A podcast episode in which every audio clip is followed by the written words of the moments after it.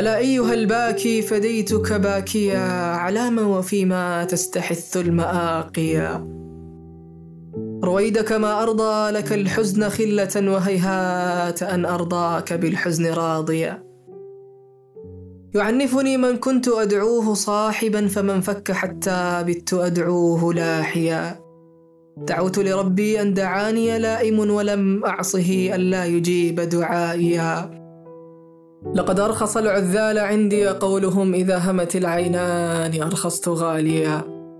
علي البكا والنوح ضربة لازب وإني لأبكي أنني لست باكيا. وكيف ارتياحي بعد هند وبيننا مهامه لا تلقي بها الريح هاديا؟ يظل بها السرحان يعوي من الطوى نهارا ويطوي ليله الخوف طاويا. لقد كنت أخشى أن يفرق بيننا فأصبحت أخشى اليوم أن لا تلاقيا فيا من لقلب لا تنام همومه ويا من لعين لا تنام الليالي. رأيت الليالي ما تزال تروعني بأحداثها. ما لليالي وما ليا ولم يبق عند الدهر خطب أخافه فكيف اعتذار الدهر إن رحت شاكيا؟ إذا لم تكن لي آسيا أو مؤاسيا فلا تك لواما وذرني وما بيا. فإني رأيت اللوم يذكي صبابتي كذاك عهدت الزند بالقدح راويا. ألا حبذا من سالف العيش ما مضى؟ ويا حبذا لو كان يرجع ثانيا.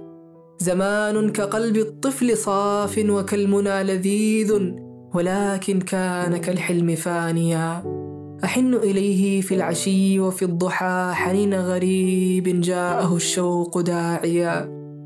وأذكره ذكر العجوز شبابها وأبكي لدى ذكراه أحمر قانيا.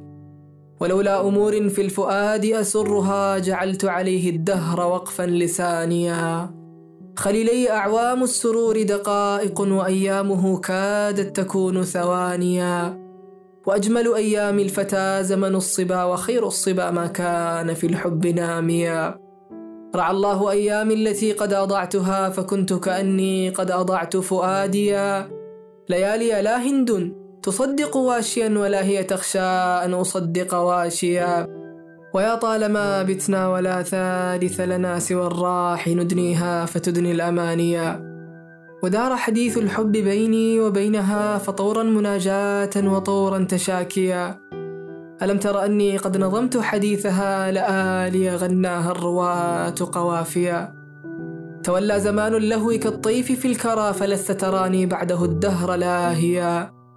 سئمت لذاذات الحياة جميعها ولو رضيت هند. سئمت شبابي سلام على هند. وإن فات مسمعي سلام التي أهدي إليها سلاميا. ترى عندها أني على العهد ثابت وإن يك هذا البين أوهى عظاميا.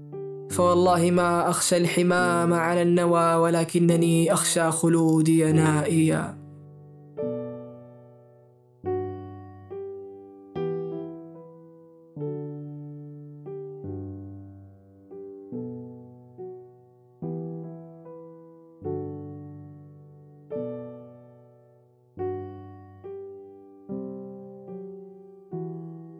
هذا بودكاست فيء. فيء من شعر.